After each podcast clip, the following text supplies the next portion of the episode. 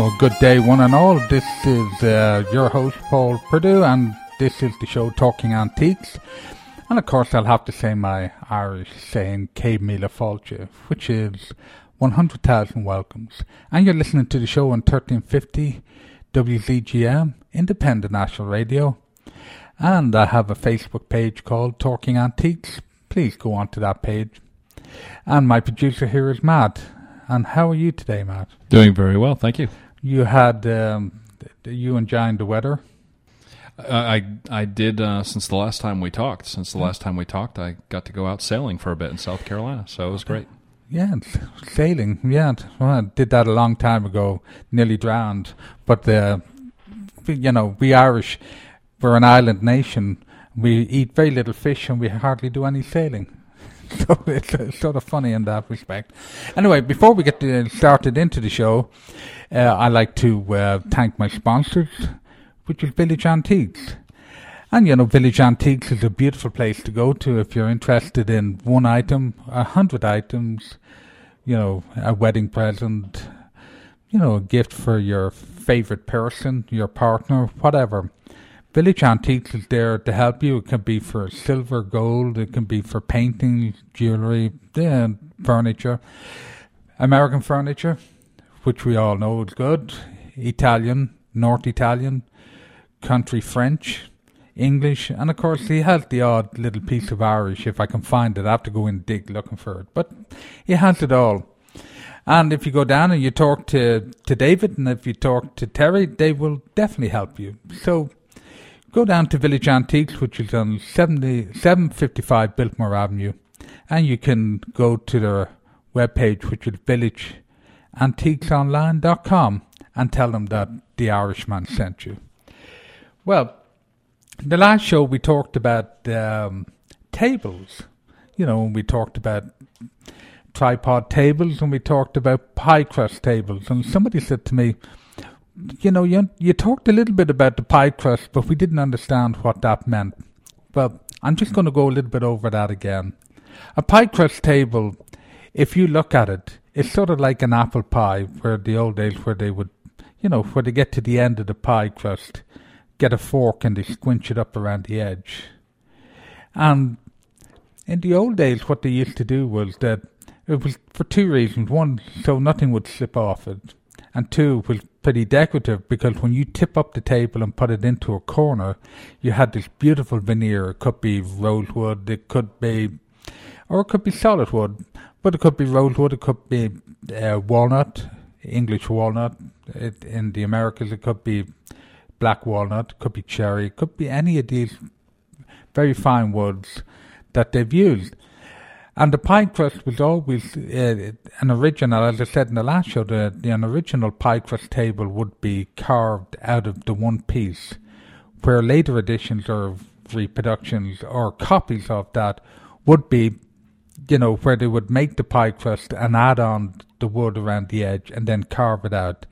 And in some cases, that was much easier.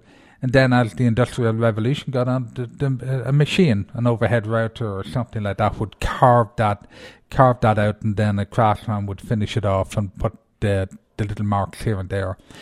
So uh, that's the reason why it's called a pie crust table, purely because it looked like the top of an apple tart or um, a rhubarb tart or something like that. So I hope that sort of uh, clears that up a little bit.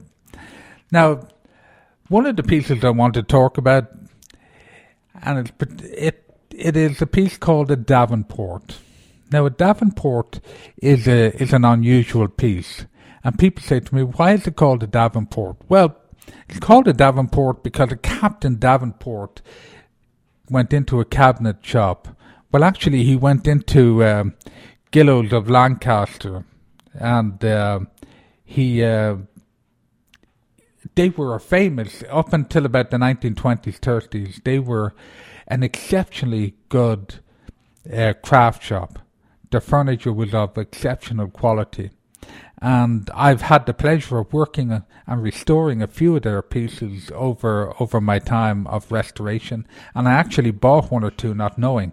But they used to stamp the inside in secret places that stamped their name, Gillows of Lancaster. And when you find that, the price would sort of double from what it would be to what it would end up being because of just that of that name. And uh, this captain, you know, in the in the old sailing ships, like Matt was talking about sailing, but his was only a little one. But you know, the old days, and the captain would would have it say, you know, the cabinet would be so small, and he wanted something where he could write, like a, have a little school desk, a slant top on it, but he wanted to be able to lift it up and put stuff in, because you know, when a sailing ship, rough seas, things will fall over. But he had only one particular place to put it in. So the only way that he could have drawers in it was that the drawers would have to be on the side. Uh, something like the sofa table, they'd have fake drawers fronts on one side, but the drawers would be on the other side. Maybe have cabriole legs, turnings on the front, the front legs might be turned, and the top would lift up. Some pieces would have, um, some Davenports would be a little bit higher up, and they'd have a, a lip where you would put your stamps in it and your pens in and stuff like that. And they were made out of uh, walnut, rosewood. They were made out of, um, on the American side, they would have been made out of cherry and they would have been veneered in bur- um, uh, maple. And bird's eye maple was was over here has been used a lot more than it would be used in, in Europe. But for the interiors, bird's eye maple was always used here. And somebody says, well, why is it called bird's eye maple? Why do you think it's called bird's eye maple, Matt? Uh, I have no idea. Actually, I actually I shouldn't the, have done the color maybe. No, no, I shouldn't have done that. At Matt, he was uh, making sure I was doing everything right. If you look at bird's eye maple, it has thousands of little knots in it, like looks like the the eyes of a bird. Now, see, I did, I've never been able to get close enough to a bird to see that. oh, okay. and um, no, that's Matt being just funny there. It's okay, but uh, and somebody said, well, you know, we we come across maple that doesn't have any bird's eyes. How does that happen? Well, you only get the bird's eye on the north side of the maple tree because of the cold weather uh, that's hitting it, particularly the further north you go and the maples that are growing. That's where you get the most choicest bird's eye maple. And so you'll, you'll only get bird's eye on the north side of a, of a maple tree. The further north you go, the more extinct it will be, the much more fancier you would get it. But in, in America, uh, the, uh, the uh, Davenport desk would have been done like that. But in, in Europe, it it was uh, considered to be a, uh, it was considered to be an unusual thing. So it became very popular in England, and then that's how it became the name. That's how it got the name of being called Davenport because of Captain Davenport went into Gillows of Lancaster with a little design. Now there is another uh, piece of furniture that is named after uh, something, and it's called a Canterbury and it's a piece of furniture that holds sheets of music. And it was made for the Archbishop of Canterbury. He came in with a design. He wanted to have something for his hymns and books, and he came in with a design, and that's how a Canterbury got its name. So we will we will continue on and the the other half of the show about on furniture and other things. Remember to uh, listen to us on 1350 WZGM Independent National Radio and on our Facebook page, uh, Talking Antiques. And please leave your, uh, you know, your ideas and what what you want to talk about and any questions you want to have. Don't be afraid to put it on the page, and um, we will talk to you when on the other second hand of the show.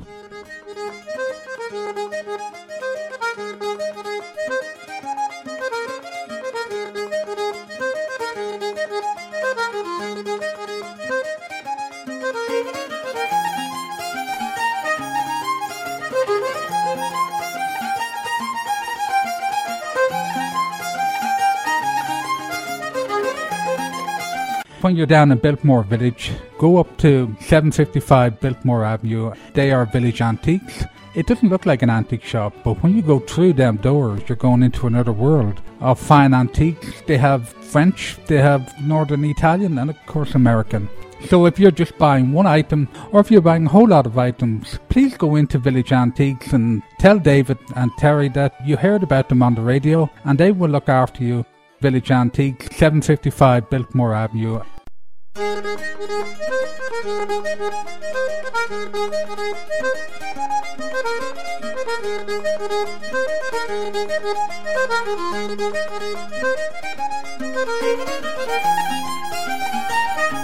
welcome back to the second half of our show, which is called Talking Antiques. And you're listening to us on 1350 WZGM Independent, Independent National Radio. And also, you can follow up on our Facebook page called Talking Antiques. And we also do a podcast. So I have some podcasts on my uh, Facebook page that you can listen to the show if you don't, if you can't get a chance to hear it uh, when when it's being broadcast. Before we just start, I want to thank uh, Village Antiques for being my very kind sponsors. And please go down to Village Antiques in 755 Biltmore Avenue talk to David and Terry and tell them the Irishman sent you. Surely you can find something. Now, in the first half of the show, we talked about the pie crust table. I just needed to go over that for somebody that was listening to the show. And um, we were talking about Davenports and a little bit about a Canterbury. On this side, on this uh, part of the show, we're going to talk about uh, writing bureaus.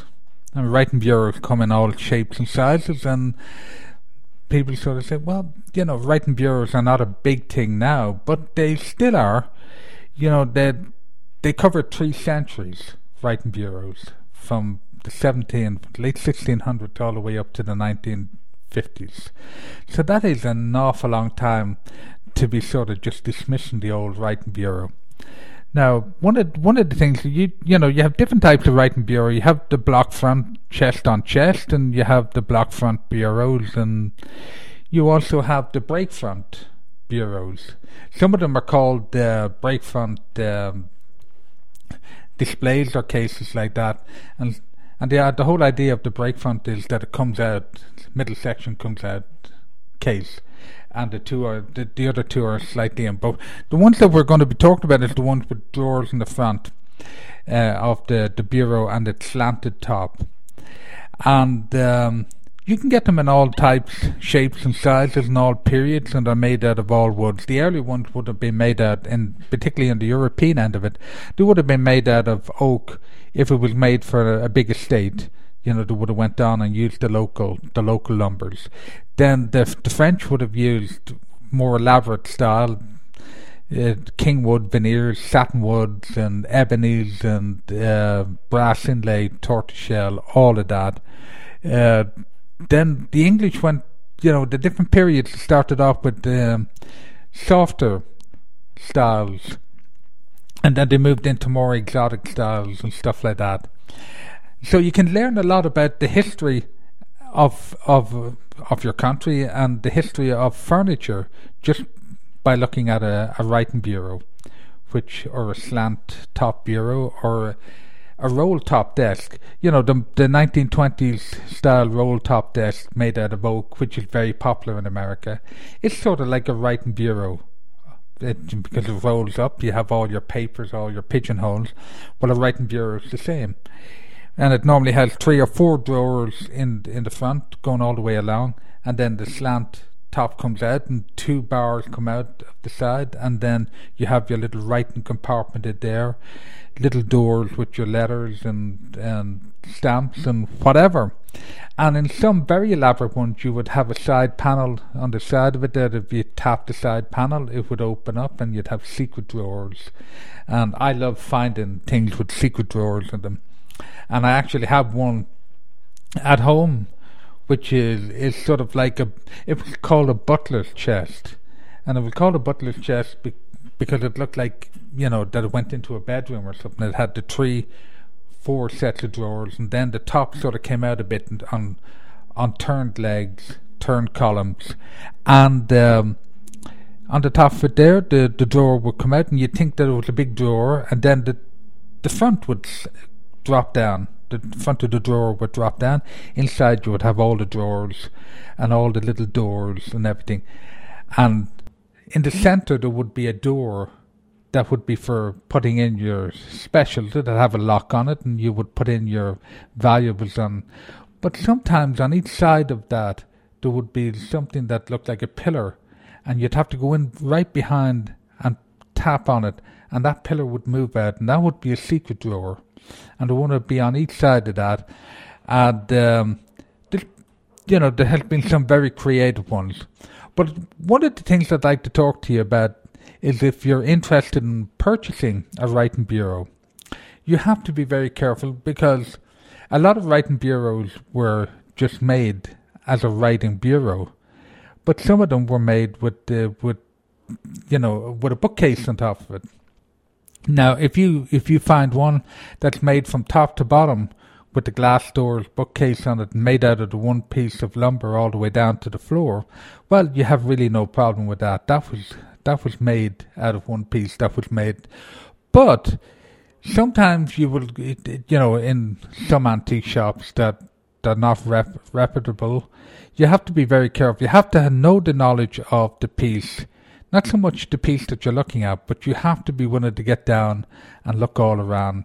If the top is movable off the bottom, there's a there's a term in the antique trade, particularly in the European antique trade, called a marriage, and it could be a good marriage or it could be a bad marriage. Now, some people say, well, what, what, what do you mean, Paul, by a marriage? Well, to make a piece more valuable, it would it would have a bookcase on top of it. And sometimes what some of the dealers or some of the, the what we call in Ireland the chancellors would do, they would go and they would buy all the bureaus, writing bureaus, the bottom part of it, and then they go and look for, you know, just uh, the carcass on the top of the case on the top of it. And if they looked pretty similar, they would match the two of them together if it was made out of the same lumber, if it had something similar to the same design. And they would sell it as it was the top was meant to be with the bottom.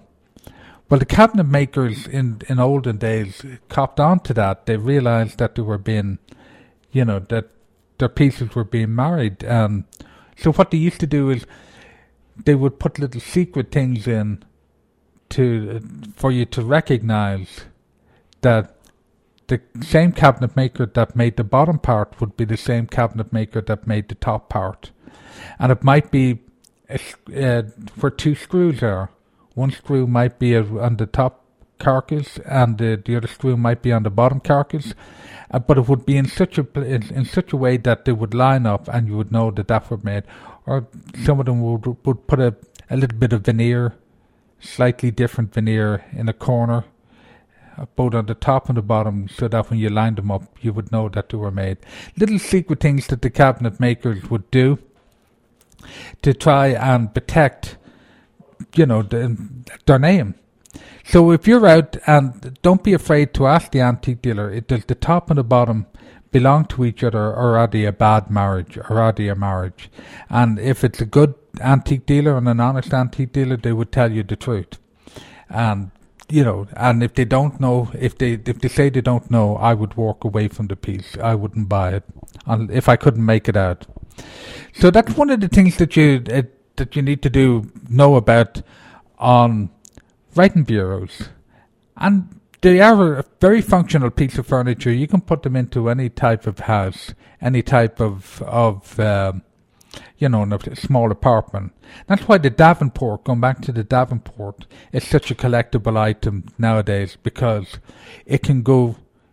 Originally, it was designed to fit into the small cabin for the captain's quarters, but now can fit into the small area of um, of of a house or a condo or a small apartment where you don't have too much space, but you have all the advantages of having everything together and working well.